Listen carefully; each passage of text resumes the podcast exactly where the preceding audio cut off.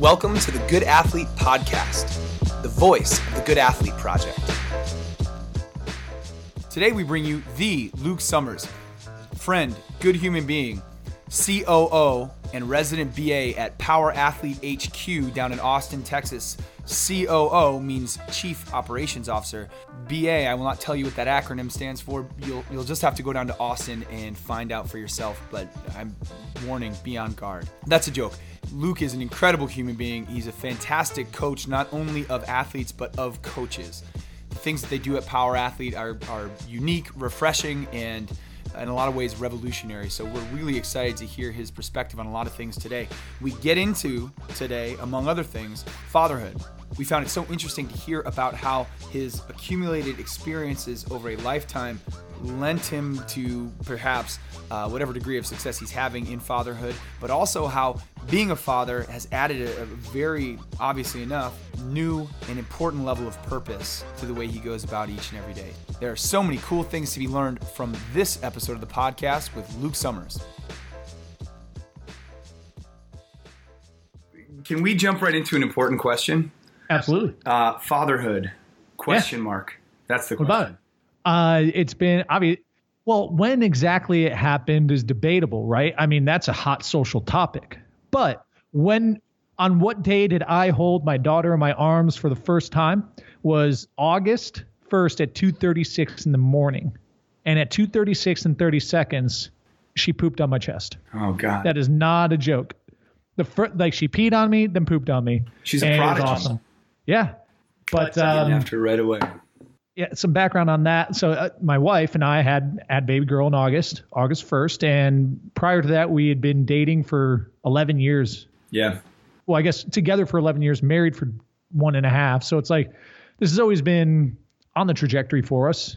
I've always, I just always wanted to have family, and leading up to it, it is interesting. Like you know, you want, you know, you want to venture into this space, and the the one recurring theme as you go into this download and capture mode, in talking to new parents, kind of new parents, parents of an only child, multiple kids, grandparents, eh, you know, so I was given the advice early on: don't listen to what other people have to say about parenting and child, like raising a kid. And I just decided that I don't know. you know, I, am going to listen to everything and try to draw my own conclusions. Right. But is you're never ready and you never know what you're getting into.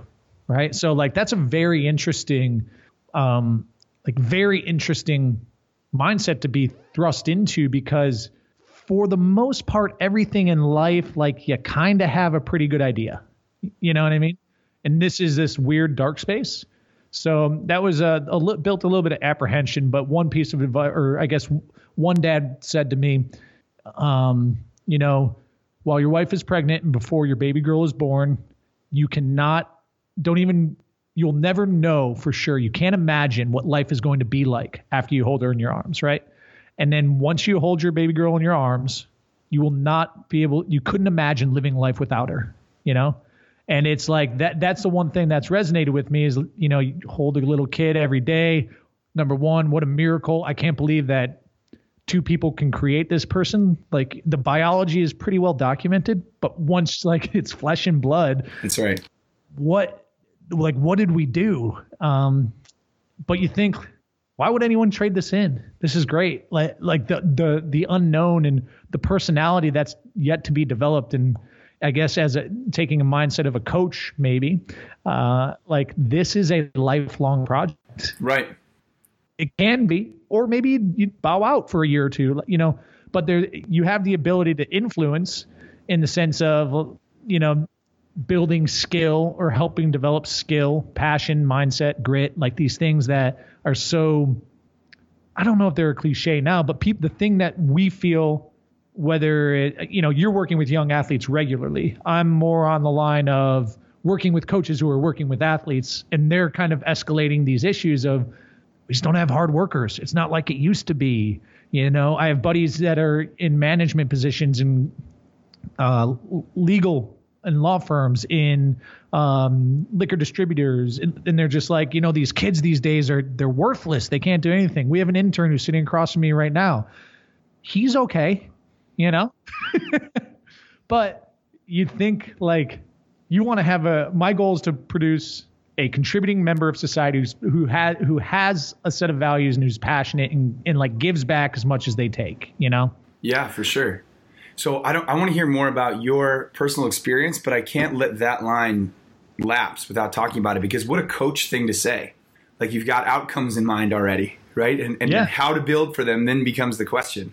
Mm-hmm. Yeah, so like what what does that look like for you? I mean, you- you've read baby books. You it sounds like you no filtered man like I, I was talking to um i'm working few, through a few things personally uh with a buddy of mine who's pretty switched on and um i guess it like they're uh, without at the risk of sounding i don't know uh, conceited or like, like I'm, I'm pretty happy with my mindset, my belief systems. But if you were to ask me, describe them, I wouldn't be able to, right? I feel like I'm a good person. Uh, my intent, I feel like I'm well intended. I'm, I, I'm as honest as I can be at, all times, as long as like, I, I have no, no desire to lie, right? Like I, I just, but I don't run into a lot of people like this. My friends aren't necessarily like this, um, overtly per se.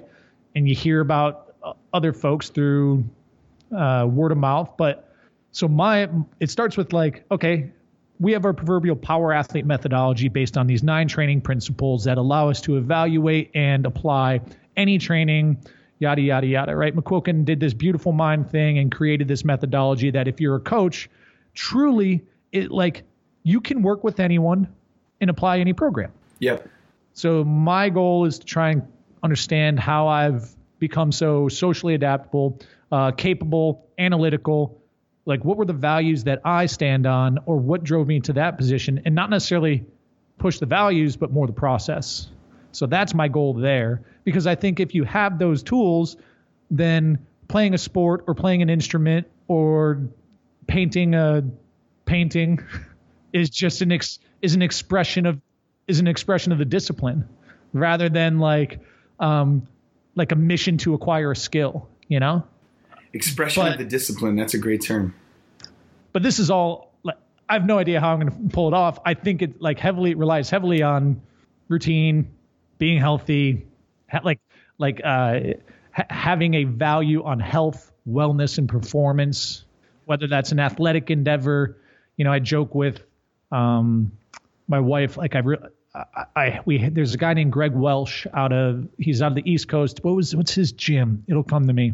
But he came and visited us in Costa Mesa when we were in California, and Wolf Brigade, Wolf Brigade Fitness, like maces and clubs or something like that.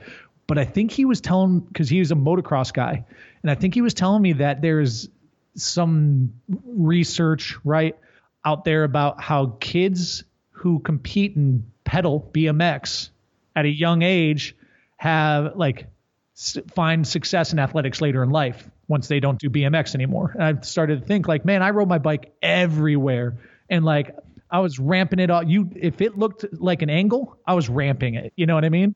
And like you're falling down, standing on the seat, standing on the handlebars, and um, well, I'm not a 10 year NFL pro like my buddy John Welbourn. Like I'm no schlub, you know. Come on.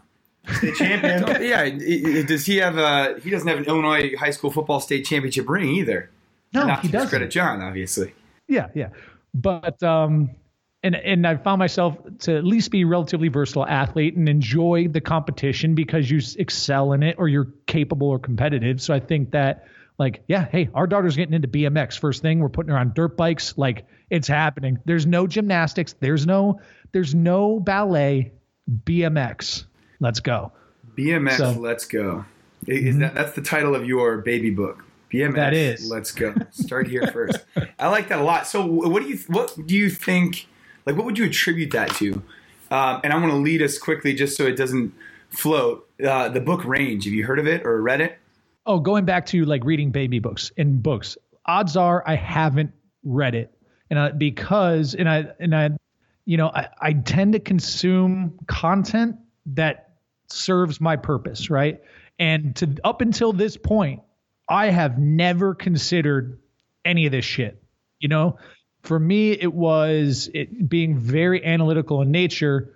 My I would consume discussion threads on how to index your spreadsheets to blah blah blah blah blah finance um, recurring monthly revenue models like non stuff like that right so no i guarantee i haven't read any of the stuff that you like a, a very thoughtful and mindful dude like you like buries his nose into well that's I, I don't um I haven't read. I haven't gotten into the baby literature yet.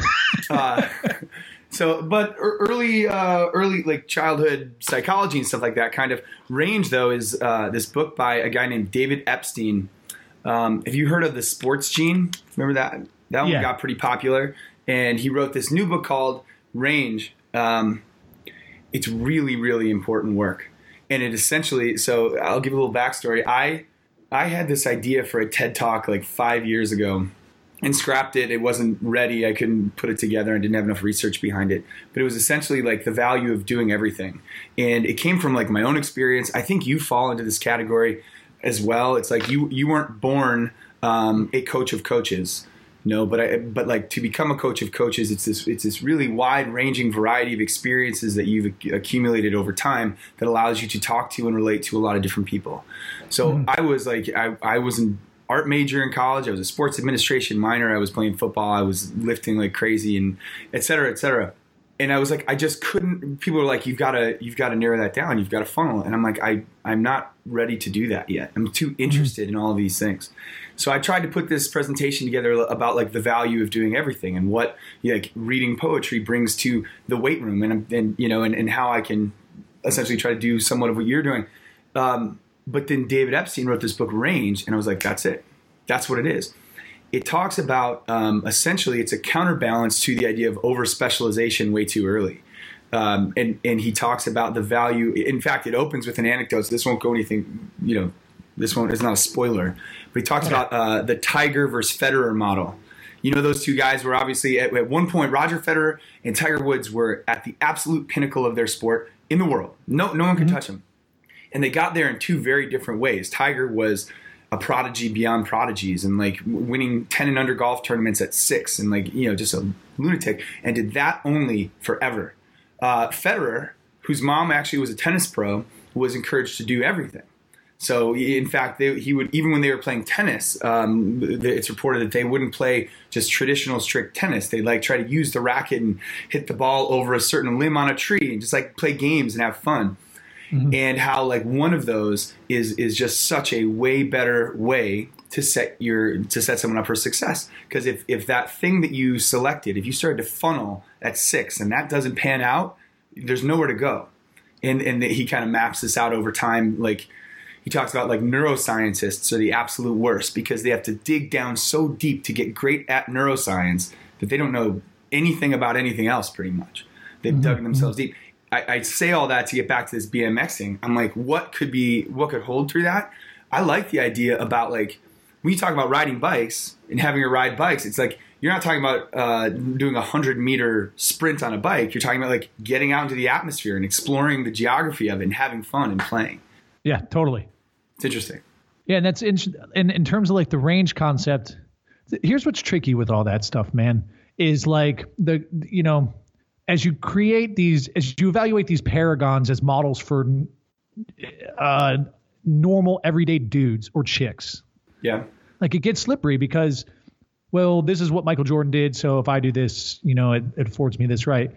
And like, you know, there's a level of individuality to it, right? Because I, I do believe that even though there is, let's say, uh, man, I, so way, here we go. I'll, I probably am going to lose where I was going, but the Tiger Woods model, you know, eh, there's an old SNL skit with, um, man, I think it was Tracy Morgan and I can't remember, but it like I'm talking 90s, man, and they're like it was during that Tiger Woods period, and and it's the skit was you know like a 60 minutes deal interviewing Tiger and his dad, but like in separate locations, you know and, and, they're like, how, you know, tell us about Tiger's upbringing. How did he, how did he find golf? What was he like when, he, when he was a kid? He's like, since that baby could hold a, a golf club in his hand, he would swing in that golf club to and fro all the live long day. Yeah. He loved that golf club. Hard cut, Tiger Woods. I hated that golf club. My father glued it in my hands and I had to swing it to get, you know, but, um, that's funny. Trying to bounce back into um, where I was going is in, in creating a model or a, maybe a, a rough analogy on the training side of things. Like, okay, so we know that there's an optimal way to diet and exercise to lose weight, right? But at the end of the day, if it like let's say that optimal way is this range approach. But if the subject doesn't believe or they don't want it, like then will it be effective, right? So let's say uh, uh, I got somebody, I got somebody who just the goal is to lose weight, not necessarily be an athlete. Yeah. You say, well, you need to lift weights, you need to eat a high high protein diet, you need to, uh, you know, do some sprints, and we know like long term that the physiological adaptations and neurological adaptations to that are going to just be more useful. But they could probably also go vegan and walk on a treadmill and believe that more so than the other, and ultimately hit an endpoint that is a lot closer to where they need to be than should they be on something they don't necessarily have faith in, right? Now, I'm not advocating necessarily specialization, but I'm with you in the sense that my intent is to have like the everything pizza of childhood. Like, let's try it all, man. Right. Like, is it music? Is it art? Is it sport? Is it, a, are you an aquatic creature? Little Ruby, like, let's do it. Let's find out. And, uh, all of it becomes an adventure at one point or the other, right? You, well, you just you just hit the nail on the head. Like, yes, but but the I think the concern, well, the very real truth is that Roger Federer eventually became hyper focused. That's like the obvious truth. Yeah. It's, you know, eventually, to use your terminology, eventually you burn the ships, and you know, and and and this is what you're doing, at least at that mm-hmm. moment in time. Yeah, Uh, yeah. But to get to the point where full investment to like uh, absolute deliberate practice for this one singular sort of outcome, to get to that point and do that successfully and not burn out and drive yourself freaking like absolutely nuts requires, I think, from my own experience, broadly speaking, and this doesn't account for the Yep. outliers, range and sort of funneling into that. It, it's it's a tool essentially. So hyper focus, I think, is a tool. Um, what you just said, the weight loss thing is really interesting. We talk about that all the time. Um, like what you like. Any of those things could lead to weight loss. The only truth of weight loss is that you got to be in a calorie deficit. You know, so whether it's running, whether you know, whether it's burning more, consuming less, whatever it might be, like there's only one real truth to this essentially.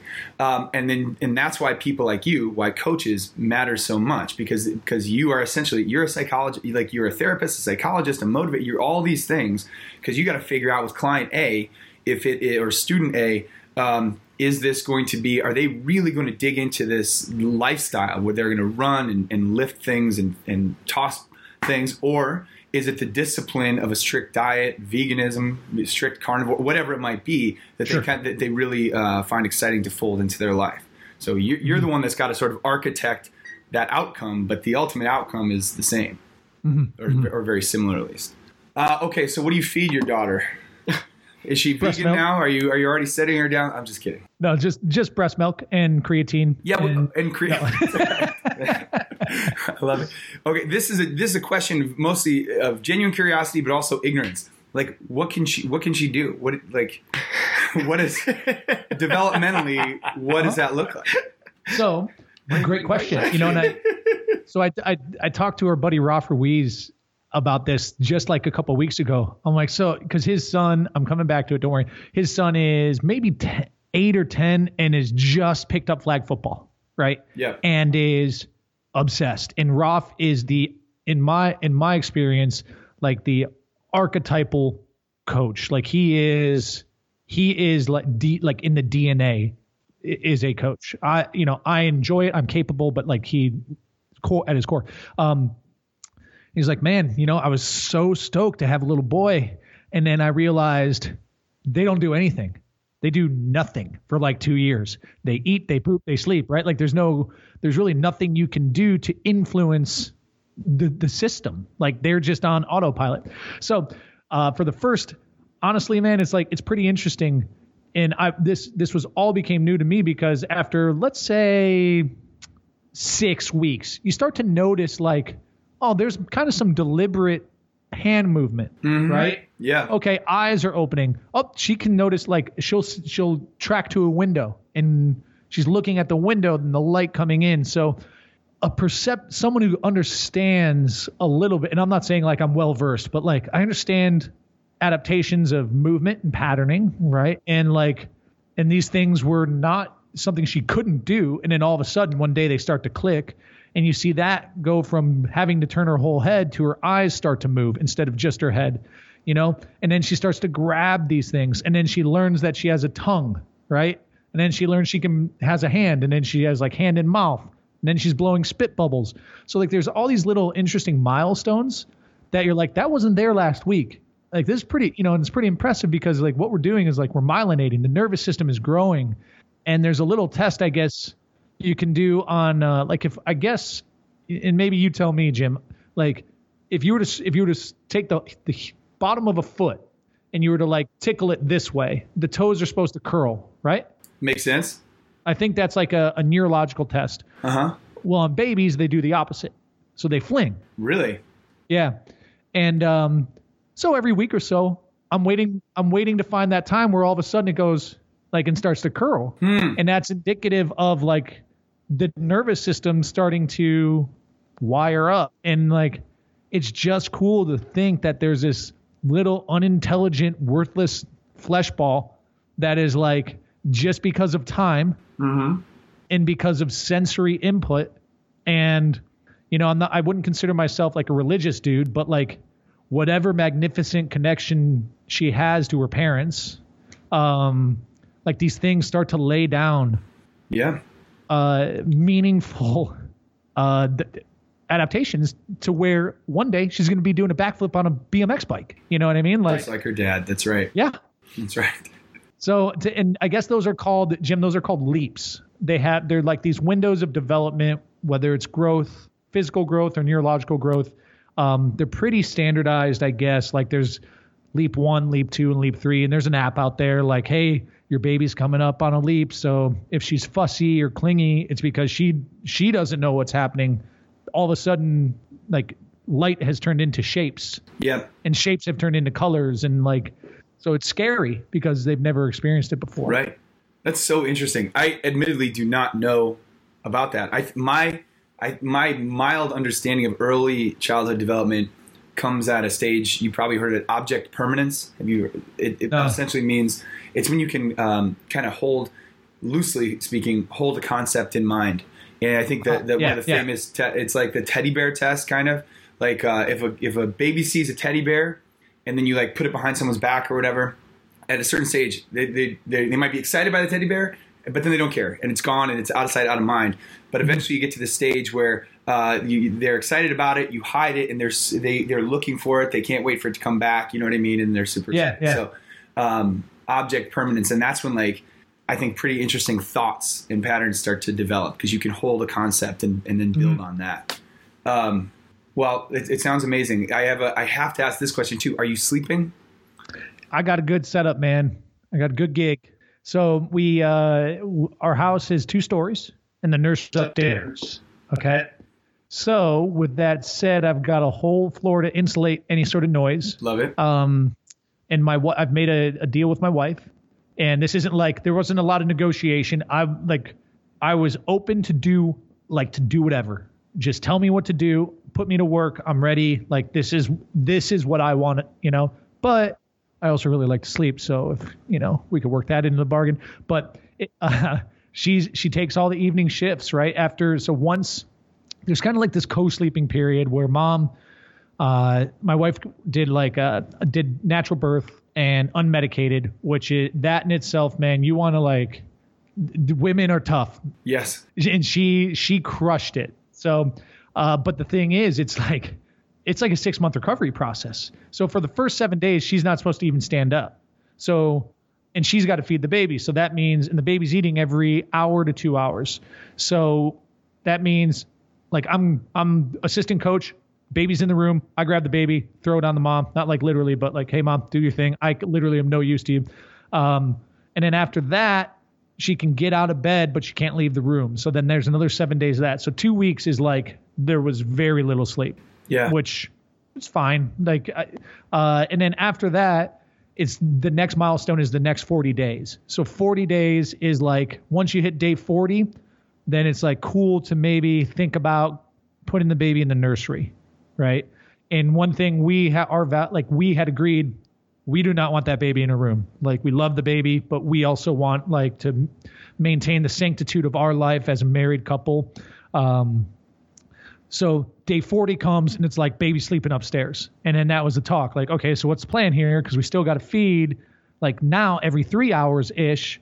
So if baby goes goes down at nine or last feeding's at nine, you've got this one four seven cadence. So what's the one o'clock plan and four o'clock plan? She's like, I'll take it. You don't have a boob, like you can't do anything. So and I'm like, well, what, how do like Don't what do I got? joke, I wasn't going to. Sorry. what like what do I gotta what do I gotta do to like what's what's it like what's the trade off here? She's like, I just want to make sure uh, if you could help me at seven o'clock, make sure like just make me breakfast and get me some meals ready f- and snacks through the day. Yeah. Uh, then I'll be pretty happy because my typical schedule was like 5:30, 5:45. Mm-hmm. Head to the gym, train at 6 a.m. and that would be training probably 6 a.m. to 8:30.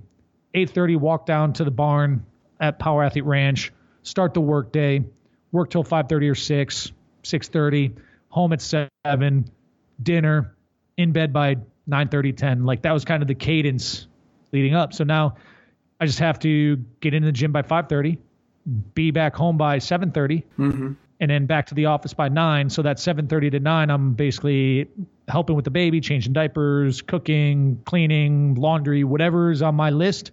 That's my like. I got to give her a reprieve in those t- that time. Yeah. So with that that said, like in bed by 9:30 to 10, up at 5:30 isn't the worst. It's not ideal because I'm like six hours ish Yeah. um, but it's better than you know Doc Parsley, who's one of the sleep. He's a former Navy SEAL dude, focuses on sleep for Navy SEALs. Some he read off a stat that what is it like in the first? Do you remember what he said about newborns in turn? Like new parents in the first year will lose six months of sleep or something like that. Six months, like that can't be accurate. Maybe it's the first. Yeah, it's like you lose. It, it may not be the first year. So here's Sure. listeners, here's the thing. There's a lot of slippage in margin on this. It could be one to five years, and it could be like one month to six months of sleep. So maybe it's like first five years of life, lose six months of sleep, Yeah. which is crazy to think about sleeping straight for six months. Yeah, it is. It makes sense though, and I and I see what you're saying, and whether that's the exact um, science behind it, it, it regardless, it it, uh, it makes sense. So I'm thinking a lot about this. The sleep thing, I'm telling you. So we feel really lucky. the The amount of workshops we're doing, the amount of people that we're able to interact with and expose, and, and are exposed to, uh, is growing, and the sleep concern is it's omnipresent. There is not whether it's the north side, whether it's you know Naperville or the south side of Chicago or down in Texas or out in Boston or in it, it doesn't matter.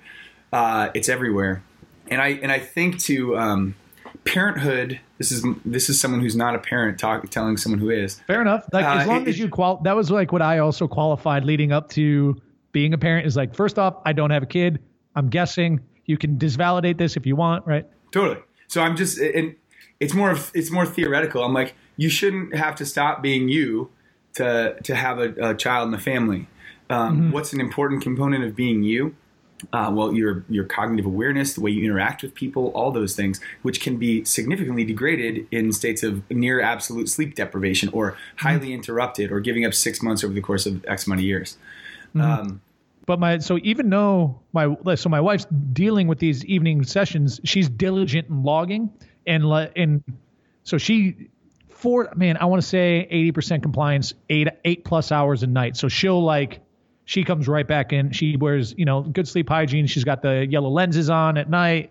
Pops back down, is asleep within ten seconds. Like she's a, the Sandman, dude. So sorry to cut you off. Well, no, the, well, that was exactly kind of where I was leading was, but you don't have to if you're thoughtful about it, like you guys Yeah. are doing. You're not just sort of surviving parenthood. You've you've got some strategies. You've got a plan. Yeah. You're being really thoughtful about it. Um, my cousin has done this. My sister is doing this. She just had a kid. Um, Oh, nice. Like so, but but the ones who who have structure, it, it, I guess it's not. like the amazing epiphany that one would think, but like if you have a structure and a plan and you know what you want the outcomes to look look like, at least approximately, that gives you a little bit of wiggle room, but certainly a track to run down. Um, I don't that that is the thing, and I'll tell you like the the concept of fatherhood. That's one of the scariest things to me because like if I can't sit down, I, I think back to the moments of, of the times in my life where I was in a state of sleep deprivation, and and you can't do deep work in a state of sleep deprivation. It's just that period end of story. Um, so that that's a concerning thing. But I'm glad that's going well for you. And pretty but also, soon, so also on that note though, like, see, you're probably too smart, and I, you know, no. In the sense that like you you understand the physiology behind the statement of in sleep deprivation you can achieve this deep focus and work, right? Mm-hmm. I, I guess I've chosen, you know, going back to the origin of this chat and my nine months of just anecdotal research for you know whether we are at summer strong or we had a podcast guest on or um, talking with someone at the market about oh your wife's pregnant congratulations. Oh are you a parent? Yeah tell me about it. Like yeah, that was it. yeah. Yeah and um, i just made a conscious decision that this is going to be like the best thing that's happened to me. For sure. You know and and believe it. Mm-hmm. very similar to, I guess, t- making a choice when I learned about what I what I believe is you know an optimal approach to fueling nutrition. Right? I just like not diet. we'll call it diet. Right? Just call it what it is. Like this is how I live now. Yeah. You know, like this right. is it. I, I just I don't eat I don't buy Hostess. I don't eat cereal for breakfast. Like I eat, yeah, I'll eat beef liver for breakfast. Like this is just how I do it. Yeah. Um, similar to fatherhood and parenthood is like this is challenging, but I like like this is making me a better version of myself, mm-hmm. right? And just recently, you know, having these epiphanies of like my daughter deserves the best version of me, my colleagues do, my my spouse does, my family does, and I and yeah, like man, I'm tired some days. Yeah. you know, like, yeah. But all I can do, all I can take, all I can rationalize is I've made the choice to do this, and I have a choice to see it as a burden or uh, a gift, right? And I think that should 27 year old Luke had a kid, mm-hmm. I don't, I don't have that. I didn't have that horsepower then, or self awareness or mindfulness. I would, I could see how young parents some of the guys I talked to had kids in their 20s and early 20s were like, oh, dude. Right. It's rough. Strap yourself in, right? Yeah. I'm a 36 year old dude. Like, I'm beyond that, I guess. I, you're you're so right about all everything that you've said has been right so far. I'm fact checking and making notes here. Uh, so there's well, there's a couple things I think to acknowledge. One is that um, when I talk about like deep work, I'm talking about like I personally cannot dig into a 30 page scientific journal article with any sort of you know d- deep thought and it, in state of sleep deprivation i can go to work and do most of my job there yeah. right i think there's a, a, a, a big range between optimal and like where you drop Effective. off the threshold into like unsafe or you know um, but the range exists and recognizing that within yourself matters uh, but the optimism that you were just talking about actually matters as well there's a professor her name is ellen langer um, she she has done some sleep studies as it pertains to. She didn't really do sleep studies. She did uh, sort of mindfulness studies, and this is this is pre like pre modern American mindfulness. This is mindfulness as sort of a, a concept of a, a, cognitive concept, like to be present and focused right here and now, and then what mm-hmm. are the measurements thereafter. But um, she they, they took people into a sleep lab, and unbeknownst to them, um, messed with their alarms when they woke up and um, you know there are there are actual physiological things going on in sleep. You know this, like that, that yeah. have to happen. But sleep demeanor upon waking is something that we haven't done a ton of study on. Um, and you know, people. Why don't people like mornings? Because they're groggy. What, you know, and you can attribute that to some of the physical factors, but there's also this mental state. And what she found was, um, if you say you got eight hours of sleep, and the clock reflected that, fine, you were probably fine if you got eight hours of uh, if you got seven hours of sleep but set the clock ahead so that you essentially believe that you got eight hours of sleep. You were fine. And if you got eight hours of sleep, but messed with the thing and, and you thought that you didn't get as much sleep, you were groggier. You were like, you know, so so taking this approach that you're saying and being like, this is my life, this is what, this is what I'm doing. It's totally freaking worth it. It's what I wanted. Um, mm-hmm. That's probably balancing you out in very, very real and potentially quantifiable way. So it sounds yeah, legit yeah. to me. Well, that's that's a strategy. So anyone listening, just be, gotta want it, gotta believe, gotta be a believer. What else? So what else is going on in your life, specifically, like approximately first week of December? Oh, uh, it is Power Athlete Symposium time. Tell me more about this. I'm glad you asked, Jim. Thanks. Thanks. Yes. Uh, the Power Athlete Symposium uh, is my largest mistake as a professional. Uh, it's like careful what you wish for, right? It is our end of the year capstone event where we bring out interesting folks who we've run across in the podcast at other events at conferences and we offer our access to these folks and by our i do predominantly mean john who's founder of power athlete 10 year nfl veteran well respected in this this space and others and just he has a level of access that a lot of people don't. And what he asks of these folks is to come support an event that's a fundraising event for our, our childhood cancer charity to come out and present to our followers, right? Our customers, our, our fans, I guess, you know. And um, three day event starts. So it's uh, this year. It's a Thursday, Friday, Saturday to give some a lot of wiggle room on travel, some feedback from previous years. But it's in Austin, Texas and um, man, the goal is is that of the organization is to empower performance. And you know what what does that even mean? It's intentionally broad brush, but you know for a, guy like me, once upon a time, empowering performance meant uh, you know improving a 40 time or improving time off a ball or something like that. But now, what does it mean? It means exactly. a year ago, man, before last symposium, I would never have been able to have this conversation with you, right?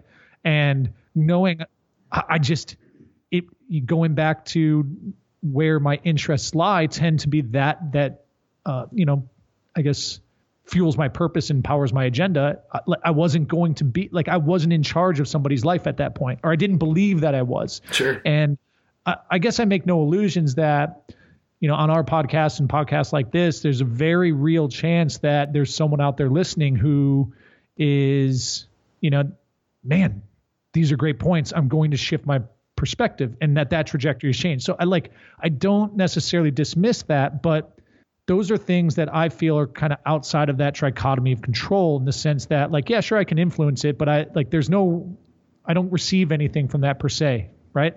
Now, I have a human in my life, little pipsqueak who, you know, may can can in very simple terms you know, be a wolf or a rabbit type deal. And I want to, I want my daughter to be a wolf. And, um, you know, not in the sense of necessarily violent, but like, uh, there's something about like if you were to be one or the other, you want to be running or chasing. Like I want her to be chasing whatever it is she wants, and I want her to shred it when she gets it, whatever that is. Um, that that became a reality, and it, I realized that you know I guess maybe like a little Jordan Peterson esque. I, I listened to him a little bit on Rogan. I haven't read any of his book, but like you know, start with like clean your own room, right? It starts with you. And uh, I guess I a little bit of Dunning Kruger. I thought I was really switched on, and I had a good system. And then when I had a buddy stress test it, I realized I don't know what I'm talking about. So. So how did, how did that get stress tested? And I love the uh, Dunning Kruger. You've used some great terms today. Uh, I think I know what most of them mean. I attribute to my colleague and dear friend McQuilkin for uh, calling me on a lot of my BS in in helping with some of the stress testing. But um, yeah, man, I I just and I guess as things get, I'm not a political dude per se either, but it's hard not to know like there's some heated stuff going on, right?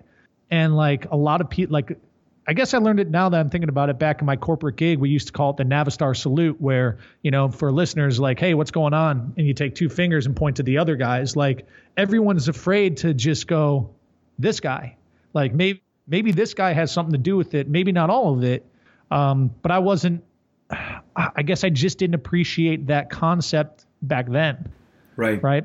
It was un. I was uninterested to me. I want to know how I can get our subscription programming business from 1,200 people to 5,000 people. Okay, what are those initiatives? What are we doing with our content? How can we be more efficient with our time? Mm-hmm. Like those are the things that that's my agenda. So I would focus most of my research and thought on that. And as soon as I get that nugget, I just fucking move on. Like that was my thing. Move on. Move on versus like, hang on. Okay, we've got this. Let's do a little analysis here. Yeah. Let's do a little reflection here. Let's do a little like um, capture method. Let's weigh this against the global objective, your core values, and the things you value doing. Okay, where does this fit on that chart? Huh, interesting. Let's log that. Like, so it's just trying to shift my um, my my internal workflow. It's amazing. Um, and and that's the way to do it. And I think that's hard for a lot of people. You mentioned the difference between. I hate to. This is this is something that I run a, across all the time. Whether it's Good Athlete Project at the high school, bringing in a new group of interns, we have a ton of kids to work with. I wonder how much of this can be learned, and how much is the difference between being 25 and 35. Yeah, you know, yeah. I, I, don't know. I, I, I want to bottle it and teach it, but dude, I was just a I was a um like I forget what that like an old stick of dynamite at 25. You know, like it's one of these things that doesn't have a fuse, but it's totally unstable. And like if you bump it the wrong way, it's gonna obliterate everything in its path. Like, man, that's just what I, I don't know why. You know, um, probably because man, I just like I was in a corporate gig, wasn't really happy, didn't get to you know I had to I felt like I needed to wear a mask every day because on one end I was just this young kid who liked riding the guardrails, but in the corporate life I wanted to be center line, t- you know, tight tie, clean shaven, and just wasn't me. Yeah. Um, you know, probably a little bit of resentment. Well, resentment's not probably regret, I guess, is the right term for. Uh, didn't get to play college football, and like that was my plan, you know, and maybe that simmered with me, and I hadn't coped with. Like, who knows, man? You're 20, like literally, 25 year old is pro- probably belonged in an insane asylum, right? Um, but I also think that that's just kind of like you, you meet working with the military and trying to understanding the initiative of the military. Like there's a reason why we recruit, I think we recruit young men and women and like the, the infancy of their adulthood is because you, you literally know nothing and you're weaponized, right? Like ready to strike. And if you're that type of person, you have a, you go to this MOS. If you're, you know, this type of person, you go to this type of job in the military. So, yeah, man, like it, it has to be like there has to be something with age there. Um, and like I think you know, there's a meme. What is it like? Isn't there like an inverse chart meme where it's like, you know, age versus what I think I know, right? And as age increases, there's an inverse relationship between what you realize you actually know. Could be. That's that's similar to the Dunning Kruger idea. For those who don't like, mm-hmm. it's essentially when you first hear an idea, you think you you're like, oh yeah, I get it and you think, mm-hmm. you, but, but then the the more you look into it, the more you recognize that I, I don't know yeah. half of this stuff. That's interesting, but I, I got to give you more credit than that, though. So I don't think just aging, I don't think age and wisdom are, are on a similar time. Like they don't happen at the same time. I think I think you can age well, but you can age if you're not looking around uh, and surrounded by good people and trying mm-hmm. to understand things, then you don't necessarily gain understanding with age. If, if anything, yeah, I mean, this is like tale as old as anything. It's like you can gain cynicism. You know, you could. Um, oh, yeah. You could be, you be like the, you could think that the world is cold if you don't interpret barriers the right way. You could, you could. I mean that that narrative is pretty pervasive, and and what that looks like. I, I'm not going to get political either, but could you imagine if you got stuck in? Say you never get out of that dead end job, or not, mm-hmm. I shouldn't say that, but like a job that wasn't for you, certainly. Yeah. Um, and you stayed in it until you were 45, 50. Uh, and you are, and you can't quit it because now you, there's another life in your life. Um, you know, and all of a sudden you're in your 50s and you are cynic, like a, a true cynic, uh, mm-hmm. resentful, don't like doing this. There's, and so what do you start to do? You do the cross, you start blaming and complaining, you know, and, and I, and the political process reflects that because you also have a vote something's mm-hmm. wrong. Where can we point the finger? You know what I mean? And and what do we? I don't want to say anything. I was about to say what swamp needs to be drained, but I don't mm-hmm. want to go too close to politics. But like you know, um, but that's but that is happening in the world very you know clearly. So yeah. Um, How does it correct though? How does it correct? Because also like that, uh, a lot of this is because mm-hmm. I like I just keep going. Like it'll loop back to parenting, right?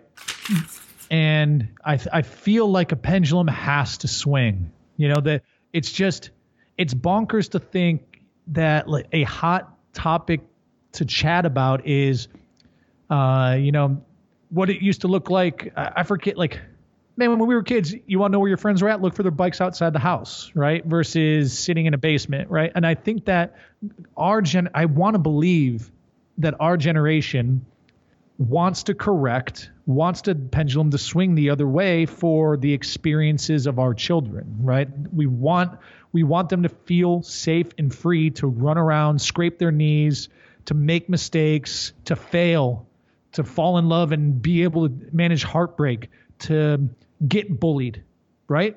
Don't like get bullied. Get a little bullied. manage like manage it. within I mean? within reason, of course. Yeah, of course. Yeah, yeah, yeah, yeah, yeah. But but that's important. Yeah. And uh and be exposed to these things because at the end of the day, like the world the world can be cruel, man, and like yeah. Uh I really do like I, I do think that we're no we're just thinking animals, right? And if you were to follow like on social, the nature is metal.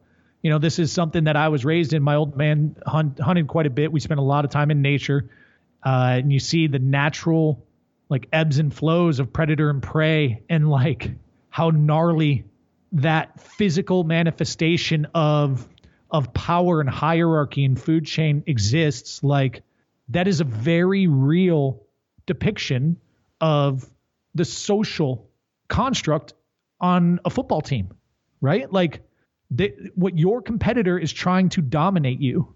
Mm-hmm. How like be aware of that or the social construct even in a company.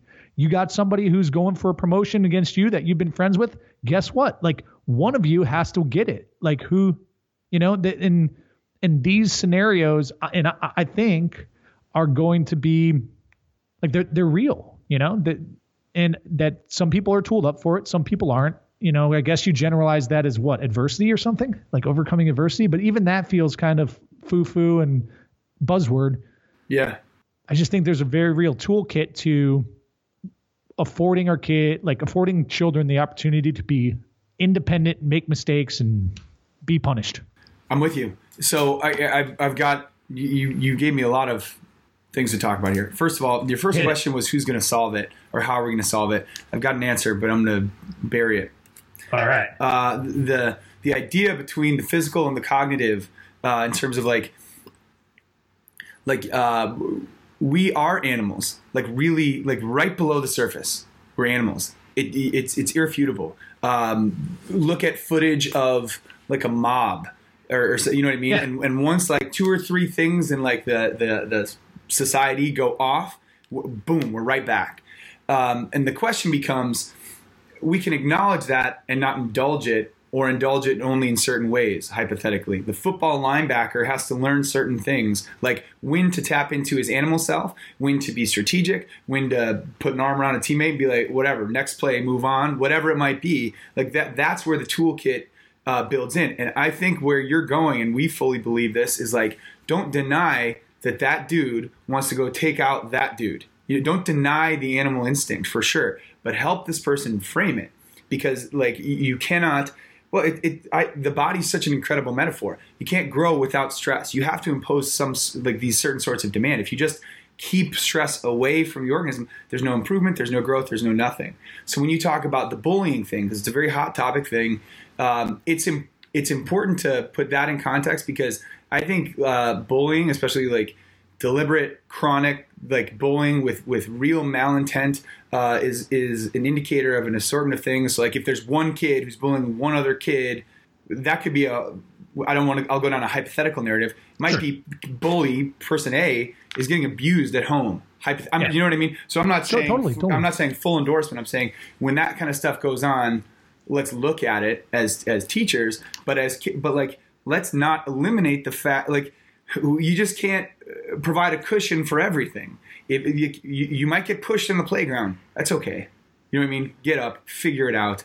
Um, that's okay. So again, there's a threshold. When does mm-hmm. it become something that we've got to intervene in, and when do you just let the kid go and fall off the monkey bars again and mess up their their wrists and break whatever? Uh, mm-hmm. So I think that again, it's important to understand that I, I think that you can't go too far one side or the other. You, you don't have to hug everybody all the time. Um, I, I think we agree on that. Here's the solution to the problem as I see it. Millennials are the answer. Okay. And I really do mean this. You remember, you know that term, and you're a millennial. Yeah. You know that? Yeah. Yeah. Like you and I are on the, the higher range of, of the millennials. I think that maybe like our generation has a good enough insight into both sides. Like we can understand the tech world, we can understand the the economy of social media and like those kinds of things, and also kind of like what it was like to yeah like ride ride your bike around and, and all that kind of stuff. Um, I think that our generation is positioned to do that. How that happens is a real like it's a high systems level thing. But I'll give an example. I don't know if this is if there are any takeaways in this, but I hope there are. I don't think there's ever a magic bullet solution. There's never it just doesn't exist. I think too too too often people are thinking, uh, say in education, well, it's the parents. The parents don't care, or mm-hmm. or whatever it might be. There's never a one off. It, it's stratified. So it's like, uh, kid, teach the kid certain strategies. Deal with failure. Get up, go again. You know, growth mindset. Whatever, put it into whatever SEL category you want but teach the individual. Uh, then you go to the teachers. Who are the people influencing that? What are the parents in the community like? You know, these are the, this is the strata of impact. What is the culture of the community? And then what are the institutional decision, decisions that like um, that that set up systematic issues or or or not, if that makes sense. But it's a different conversation in each level. Um, mm-hmm. and I won't go too far down that road. I guess all I would recommend to anyone who's thinking about doing this kind of work is that you really do have to consider the audience. If you and I both agree that sleep is an important thing, then the way that you talk to a kid about it, the motivations of a kid to put away Snapchat and whatever. It, that's much different than the way I talk to their parents about it, whose aim is to have, like you said, to, to create a wolf. Okay, well, here's why sleep's important to your little wolf. And then at the institutional level, it's a it's a far different uh, discussion, and it's a, it's a longer build, heavily researched, but whatever. So I mean, maybe that's just a way to say recognizing the sort of outcome you want, and then contextualizing or differentiating based on the audience. Right, right. So, and I guess identifying that stack uh, or that hierarchy. Yeah. As well. Right. Yeah, I think I was talking like in a school level, and and for you guys, maybe it's I don't know, maybe it's maybe it's athlete, coach, athletic director. I don't know if power athletes mm-hmm. school wide anywhere sure, sure. yet, but you know, so that's um, you know, what's the audience there anyway? So okay, let's just go ahead and solve it. Easy. Done. When do you want to start? We've got it. Nads, did you take notes there? oh, did yeah, I even? So uh, yeah. So you know how this started? A symposium. Holy cow! yep. But Took this year, so this year's Thursday, Friday, Saturday. Day one opens with Josh Bridges, who's a high level CrossFit athlete, former Navy SEAL, pretty switched on dude in the training space. He's kicking off. And then John's former team teammate and NFL legend Kyle Turley is going to shred some live music during the cocktail hour. Yeah, that precedes our silent auction bidding. Wow. So silent auction, we have a bunch of uh, super generous donors, too many to list. Uh, but we have lots of cool swag that we're opening up to the main, like to the public as well. So if there's people local to Texas that just want to check out the auction and Turley and smash some tacos, Robb Wolf is going to be serving uh, margaritas, nice. shirtless behind a bar. He's tending bar shirtless. Um, one of the silent auction items I have is roll with Rob. So I'm really pushing that. So if there's any BJJ dudes out there that want to wipe the floor with Robb Wolf, you can do that too.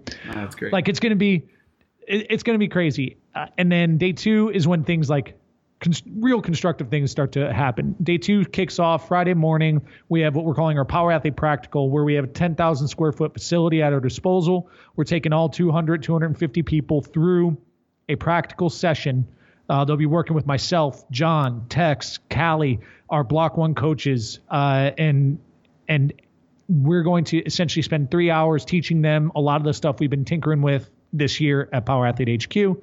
Cool. That's going to lead into to three epic speakers or four epic speakers that day. We have Turley is going to sit behind Talk to Me Johnny table, kind of live podcast format with Kyle uh, with John. Yeah. And then we have Dr. Karen Kelly. Uh, we have Dr. Chris Morris, and then we have Ron McKeefery. Oh, nice. Yeah, so those guys are going to be and gal are going to be kicking um, kicking around ideas, blowing up the audience on Friday. Saturday then is another practical session. Whole the whole uh, audience is going through it. We have Dr. Tom Incledon taking y'all through a practical session. We have Anthony Lowe, who's a good physio buddy of mine from Sydney, Australia.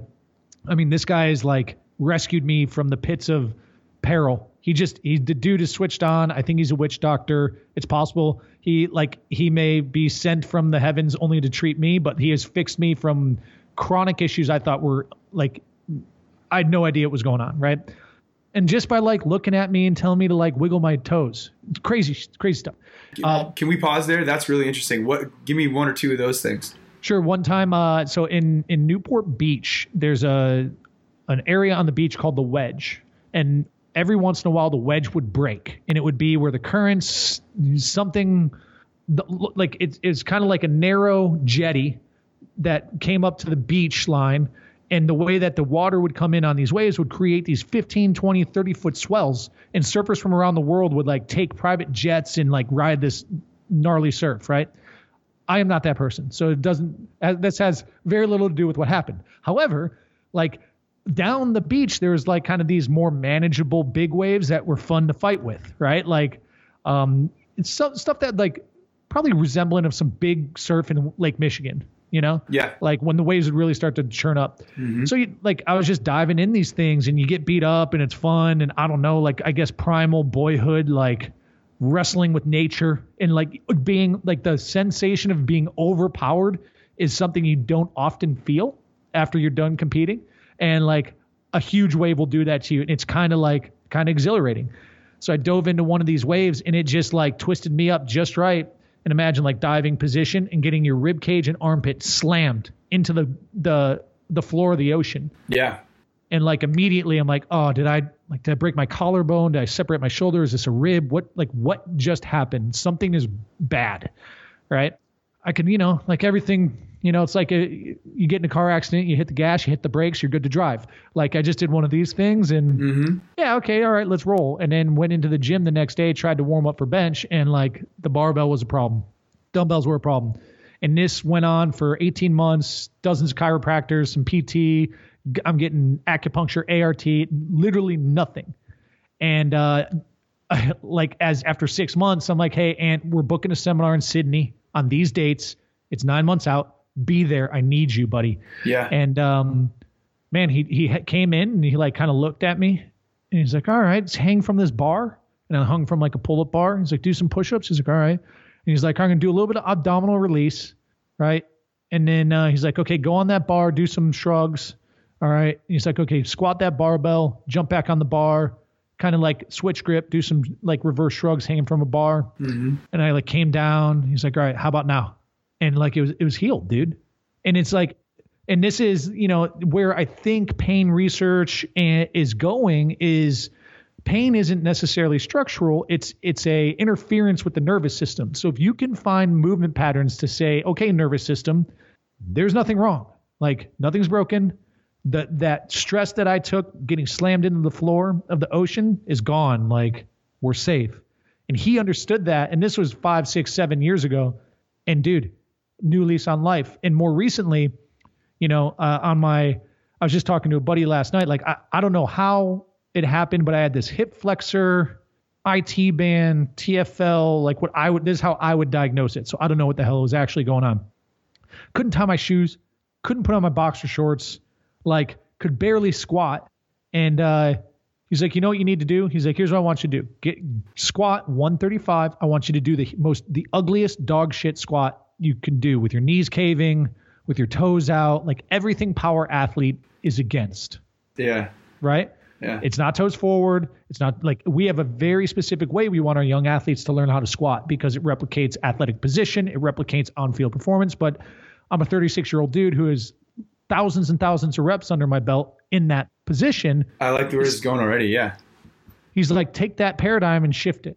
Yeah. And dude, I did like 10 reps and with each rep just as shitty as you could yeah and it, i put I, I put a couple reps on my social like months ago and people were like I, I call I think I called it my Zen squat. And I was curious what our coaches would say about it. And I, my intent was to follow up with a piece of content with Ant that never panned out. So now people just think I squat like a moron.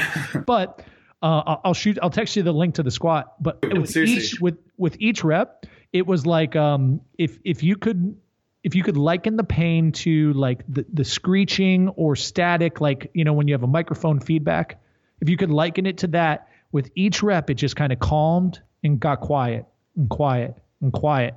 And I came up for air and like put that bar back on. And I'm like, dude, if if I was possessed by a demon, like someone has exorcised the demon. And I, I'm telling you, like he did it again. And it was over a Facebook message. And I'd gone to chiros. They've been doing acupuncture. They've been doing traction. They've been doing ART. Man, I had this dude doing tissue work on like uh my scalenes and in my like pubis and on my um like in my feet and ankles that was like excruciating dude excruciating because that's it, it, nothing and then this guy tells me to squat like an idiot for 10 reps with 135 um, and um and it worked and what's so crazy is anybody like anybody would say that's the type of form that's going to hurt you you're going to get injured right but like humble brag i squat 475 pounds That's pretty Should- air, pound. That was an air pound to Texas. Right. there you go. for 10 no just kidding like Yeah. for one There you go. but uh and probably not today but at the time sure. um why couldn't i handle 135 Yeah. 20% That's really interesting.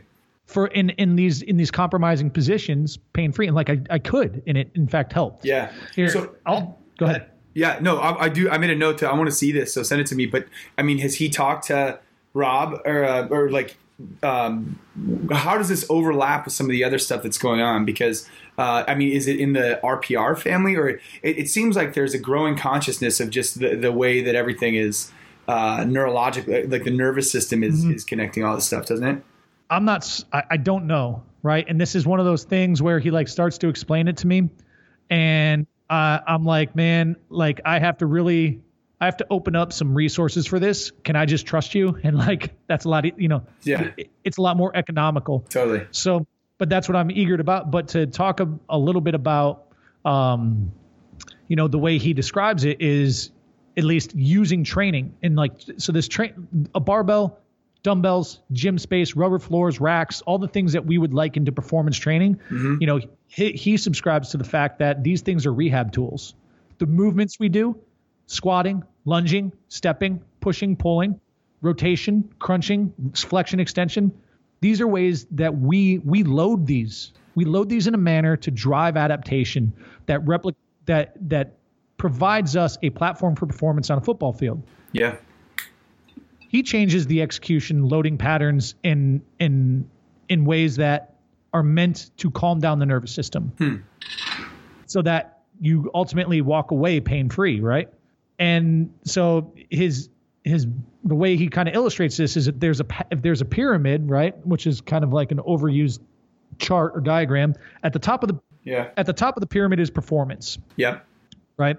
Um, and that is where, as you specialize, right, and know you're, let's say, Roger Federer and you're a world class tennis player, all of a sudden, the universe of options to help drive that performance forward, Yeah. like the the margin narrows. Mm-hmm. And at the base of this pyramid is dysfunction and pain. Yeah. And the idea there is you need to, if there's certain things that you cannot do without pain, Mm-hmm. then you like you're in trouble, right? I can only squat this way because it's pain free. Well, you're in trouble. That doesn't mean don't squat that way. It means we need to figure out why, and we need to we need to open up that bandwidth to squat different ways or curl different ways or do certain types of pull-ups if you want to achieve that pinnacle performance Totally. and like the real the real reality is like I got a one of my best buds separated his shoulder, broke his collarbone, um, same shoulder, and he totally fractured his femur when he was 16 years old. So like everything's twisted, things are bad. This one's bad. Things are just bad. Like that dude's not going towards the pyramid. So No. but he doesn't know that. Like he's trying to train like I would train. He's like, man, your form is this, your depth is this. I see your training videos. So Ant Lowe would say, no, no, no, this guy's got to train differently Yeah. in the sense that there's a combination of movements and loading patterns he should be doing that would unlock his ability to do more stuff, right?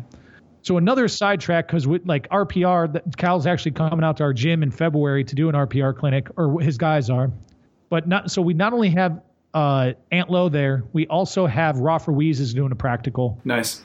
and then speaking on that Saturday is Dr. Craig Buhler, who's another witch doctor dude that, like, if anybody out there is a chiropractor, PT, you know, and like this guy is just so accomplished and he's like the world's greatest secret. Look up um, John, if you look up John Stockton ankle sprain, Craig Buhler, or John Stockton ankle sprain, Amit, A or Amit, A M I T basically Buhler was able to take like this severe ankle sprain intern. Do you remember the details on this? Just like the most gnarly ankle sprain of Stockton in the NBA finals. Yeah. Went back to the locker room. 20 minutes later, used his AMIT technique, and Stockton came back ready to rock. Wow. Game winning shot. Like he was Karl Malone's and John Stockton's um, private chiro. And they attribute their long careers to this dude because he cha- he shifted the paradigm on how to treat pain. Right you know, and he so he's talking. That's awesome. Uh, on on Sunday, and then Raf Ruiz is shutting us down. So that was like a, a 30 minute blurb. But like the what makes this event different, and just to keep kind of blasting you, Jim. I know it's like blast. Um, is you we don't want it to be a clinic. We don't want it to be a conference. McQuilkin goes to those things. I went to one. I can't do it. Like this. This is not like. At the end of the day, we're throwing the party we want to go to, right? Yep. And and very much so. I've used this uh, kind of as jokingly and lighthearted, but all sincerity goes into it in terms of my efforts in planning and executing this event. Is we want to create an experience. Yeah. And uh, that's so corny. Um, everybody wants to do that, but again, maybe humble brag. I know we can. Like we, that's what we believe we do. Is we we manage an experience and we create an experience for the attendee um, that is one of you know, corny kind of buzzword, but maybe it's vulnerability. Like dudes in that room who typically are like pretty standoffish. Yeah. Managed to open up, right? And then dudes in the audience open up. Ladies, people are more open to different perspectives. Connections are made between members of our power athlete community that would not otherwise be. And that's the experience. That's the objective of this thing. You know, and I wish it was a brand building event and, you know, I wish that we made tons of money off of it, but that's not how it's set up. You know, it's about tell tell me about where the like the the uh, secondary cause here. Oh yeah, so uh, uh, another hustle we're involved in is Wade's Army. So Wade's Army is a 501c3 charity that John and his wife stood up back in 2012 uh, in honor of one of John's wife's childhood friends who lost a twin. She had twins, lost a twin to neuroblastoma, which is a nervous uh, a cancer that affects the nervous system. It's the most fatal childhood cancer uh, and most underfunded or least funded. So we would call it underfunded, but least funded, I guess. Um, well, anyways, we decided to step in and raise awareness, and that has snowballed as well as things tend to. Uh, and that's what uh, Power Athlete Symposium is a fundraising vehicle for that, right? So uh, silent auction on that silent auction I talked about on day one all proceeds get kicked off to to Wade's Army. Uh, everybody, we're going to have multiple events throughout the weekend that are, you know, like we're calling it our feats of strength that are um, kind of like 50-50 type stuff. Like there's opportunities all over the place. Sponsors are donating to to Wade's Army. Like uh, so, the goal is to continue to raise funds, build awareness, and um, and start truly helping families in need instead of uh, you know I, am not a, the official spokesman, but I'm with these guys every day. Yeah. Um, Tex leads the charge there, and John and his wife. But the objective is to to give to the families, not to the pharmaceuticals, mm-hmm. right? And I'm not trying to be. It's not a conspiracy play. It's just there's a lot of money trying to take these things that don't work, yeah, and combine them in ways to help to hope that they do work. Yeah. Whereas you know, we Wade's Army would just rather take the hundred grand that they would donate to uh, a clinical trial and uh, go to a hospital and build a kitchen. Yeah. Right. So parents and kids can have real food. Yeah. Instead of like the hospital food. So that's that's the type of initiatives that Wade's Army is really pushing for. And and you know, there's only like 11 or 12 treatment centers in in the country. So let's say you're in um, let's say you're in Washington, Seattle, and you find out that you know your your child is suffering from neuroblastoma, well, you got to relocate to Cincinnati, or you got you got to relocate. Right. And it's it's permanent, so you your job is likely going to let you go. Right. So you're unemployed. You're in an area where you have absolutely no connections. People mortgage their house, they sell their cars, and they get to this place and they live out of these red roof inns and they fight with their kids in the most gruesome and unforgiving fight that a, two year old, one year old kid can go through. Yeah. And like they have no money. You know, no one's helping them out. Insurance doesn't cover a lot of that stuff, right? Right. So we get put in touch through our followers. Uh, Wade's Army does. Um, and man, we buy people, we've bought people minivans. You know, we've covered a year's worth of rent. We've covered, you know, things like that that ease the burden uh, and may not be a total solution. But at the end of the day, like going back to that optimism thing, if you're burdened by these other things and, and you don't have bandwidth to have hope, right. like that's a sad place to be in. And if we can just put a little glimmer in there, maybe that changes things for the better. And you know, God forbid, it, you know, it's extremely high mortality rate, mm-hmm. but hopefully the there's some fond memories that we can contribute to should the worst happen, and you know, more so, maybe we can contribute to a cure, right? Totally, man. I mean, it's amazing, it, and it's it's so it's so on brand because um, it, the way you're talking about approaching that specific concern is like individualized. It's not um, it, it's not here. It's not just like power athlete methodology. It's not here's the one way to do it. just CrossFit and you'll be healthy, or you know just just do whatever. Uh, it's thoughtful. It's a thoughtful approach. It's not just dump a hundred grand into the pharmaceutical company's lab for research. It's let's look at this family, their concerns, and help them overcome them.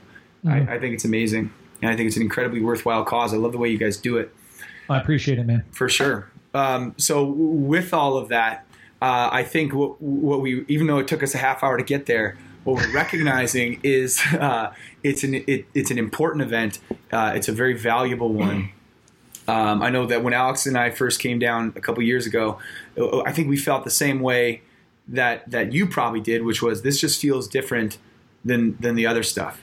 And mm-hmm. and I'm telling you, and I actually get val- I I like the other stuff. I'm yeah, I'm excited yeah. to be part of those uh, conferences and clinics, and but this certainly is different. So I would I would say anyone who's in the field uh, doesn't have to be just strength. Sports coaches, I would say that le- business leaders, anybody, mm-hmm. um, if you're looking for something just a little off the beaten path that provides incredible value, uh, th- this might be it. It's a, it's a very cool and refreshing take on important concepts. Yeah, I appreciate that, man. And and I guess not, and also not. My intent wasn't to discredit those no, other events, as you know. And I guess for the listeners, like, man, I, I, while maybe maybe a few years ago that stuff would really intrigue me, but like again, I just value and trust a guy like Chris, who's much like yourself, Jim. Like he McQuilkin, he goes to these things and like he can come back and distill for me right in ten minutes what do you uh, got in two days? And, or, yeah. Yeah. And I don't know if that's laziness or what, but like, man, it's just there time's a valuable resource. And like I said, it, you know, these things don't necessarily fuel my fire per se, but I also recognize having a, a global understanding and awareness is necessary since this is the industry we're in, man. Like, so. Well, I like that. So, and maybe even, maybe that's, it sounds like that's an important part of Tex's, Tex's role, the role of Tex mm-hmm. in your organization is, is he can digest and distill for sake of distribution and, you know yeah, someone's yeah. got to be out there doing that that makes sense i also got to say that when we do our beyond strength clinics it's called a clinic uh, but but we I, but dude i'm telling you we say this at the beginning of every one we're about to plan is like you we, we don't want there's not a template for that. we're not trying to check the boxes on a template we're like what would we want to experience if we had you know if, if it was four or five hours over the course of the day? What would we want to get out of this? Um, right. and and we have not been able to replicate power athlete symposium nor are we necessarily trying to. And that's why i would say clinics are okay if you do them right but the power athlete symposium is is unique to everything oh yeah. yeah 100% um, and i highly recommend people buy some part of it is sold out. Is that right? Some yeah so the early birds we had this early bird special going on where you get like swag pack included you know, you walk away. I think we're doing like speedos and sweatbands or something like that. You know, we got some for you. Don't worry. Um, no, we're doing like you know we have shirts and hats and stuff like that. We're gonna like you show up, you get your swag pack. So that was included. So that's sold out. But right now we're all access, and I think I want to say November seventeenth is gonna go late registration. So, you know, I was, uh, we sat yesterday and put every ticket up on a cork board and we went up and we pulled the ticket off and we said, Who is this person? How do we know them? And we told fond memories of of these very meaningful people that are coming to you know, because we remember every face. And what was sad is like, you know, there was no Jim Davis ticket on there. You, you know? Did uh did maybe uh did someone was that Tex again? Did he forget to post it up there? um, uh, but um Yes, and it, I guess the the big call to action, right? Power athlete or events.powerathletehq.com slash symposium. And uh, yeah, I, am I'm, I'm hoping my full intent is to have much like last year, uh, one of a kind of experience, you know, and uh, at least for from this end of the the aisle, you know, and not fishing for anything, but that's that. What the what sucks about that though, you know, is then all of a sudden every year is kind of a new playbook, right? And last year my full intent was all right we've got the playbook. Mm-hmm. like here it is. This makes next year so much easier. Yeah. And then we changed playbook. Yeah i'm with you. Okay so can I, I am sorry i know we're going long but this this no, is my, my, my final question i promise. Um, has it has it gotten easier as you've gone along? Um, you know what i mean? Or there's mm-hmm. just new challenges or are you able to manage your stress differently or better or you know what I yeah, mean? Yeah. So I'd say ma- in terms of managing stress, better, yes. And it, I think it goes back to actually one of our speakers, Chris Morris, who's um, man, is he Louisville? Do you remember? Is Chris Moore, Dr. Chris Morris? Do you know? who? Do you know this dude? Fluid periodization dude. Uh, yes, I do. Um, it might be Louisville or, yeah. or um, Kentucky. It might be Kentucky. I think it's Kentucky. Okay. I think it's uh, sorry, Chris, but um, you know, one blurb he said when he was on the podcast is like, you know, one of the best tools for managing stress, distress is, um, and that's for, through training and whatever, however you want to take it, um, is meditation. Yep. And um, I'm like, man, I've tried meditation. That doesn't work. He's like, that's what all my guys say, but I measure stress. And even the guys who say it doesn't work, guess what happens? Their stress readings go down. I'm like, hmm, well, that's interesting. What's it like? What do I need to do? He's like, five minutes, maybe one minute, like any, any minutes. I'm like, huh, one minute, like I have no like, and it works even if you don't think it works. He's like, yeah, that's right, and I'm like, okay, well, I'm doing that now, and so that has truly made a significant difference in the first three months. It was like this isn't working, but all of a sudden, like there is this re, um, or progressive ability to to have a calmer head and you know yada yada yada everything you well it, but, it's, it's, true that like fitness improves over time for sure and and true, like not to sound douchey, and maybe it does, but you know, it hasn't gotten easier. But I also think that's a bit self-imposed mm, because. I'm not inclined to sink a lot of time into easy stuff mm-hmm. uh, because I don't find value, a ton of value in it, which it like ultimately makes me the worst taskmaster in the world because tasks tend to recur, and I don't, I just yeah, like, like talk about something that just blow like takes the air out of the bubble, man. Yeah. So like the, I, I know somewhere subconsciously I changed this playbook intentionally. Yeah. But uh, everyone around here will tell you how I was forced. You know, I've made it well known I was forced to change the playbook. But no, I believe um, it. Well, well, and and that's the truth of growth, which is why I think developing those individual strategies of whether it's you know healthy we, we always say eat, move, sleep, take care of those first, and then and then very soon after becomes some version of stress management or day management or meditation, something like that. Mm-hmm. Uh, because the people who are driven and, and are going to accomplish big things, like the next level is always going to be a level up. That's an obvious mm-hmm. truth. So um, you got to kind of master yourself first. Well, I certainly um, I'm pumped to get my ticket. And I mm-hmm. and I hope that everyone listening uh, goes on. What did you say it was? Power Athlete Events events.powerathletehq.com. Gotta go. And that'll get you like you'll be you should be able to find it from there. But if you want to go right into it, then you add a slash symposium. Ooh, I like it. And then uh, or or it's like all over our social too at Power Athlete HQ. So like it, you'll be able to click through from there. I like it. And your Instagram account is what? At the Luke Summers. Just not to be confused. I like it. Yeah, because there's some other Luke Summers out there. You know, he's a real creative dude he hopped on it early. He's got all these cool photos. Like I can't strip him from that, man. I can like, who am I? I'm just a guy that bangs weights, you know? Yeah, you're just the Luke Summers. That's all. All right, man. Well, I really do appreciate it. We're gonna take off. You want to say goodbye to this guy? Good to see you again. Bye. Bye. There it is. That's what we were looking for. All right, dude. Uh, we'll talk real soon. Okay. All right, take care, boys.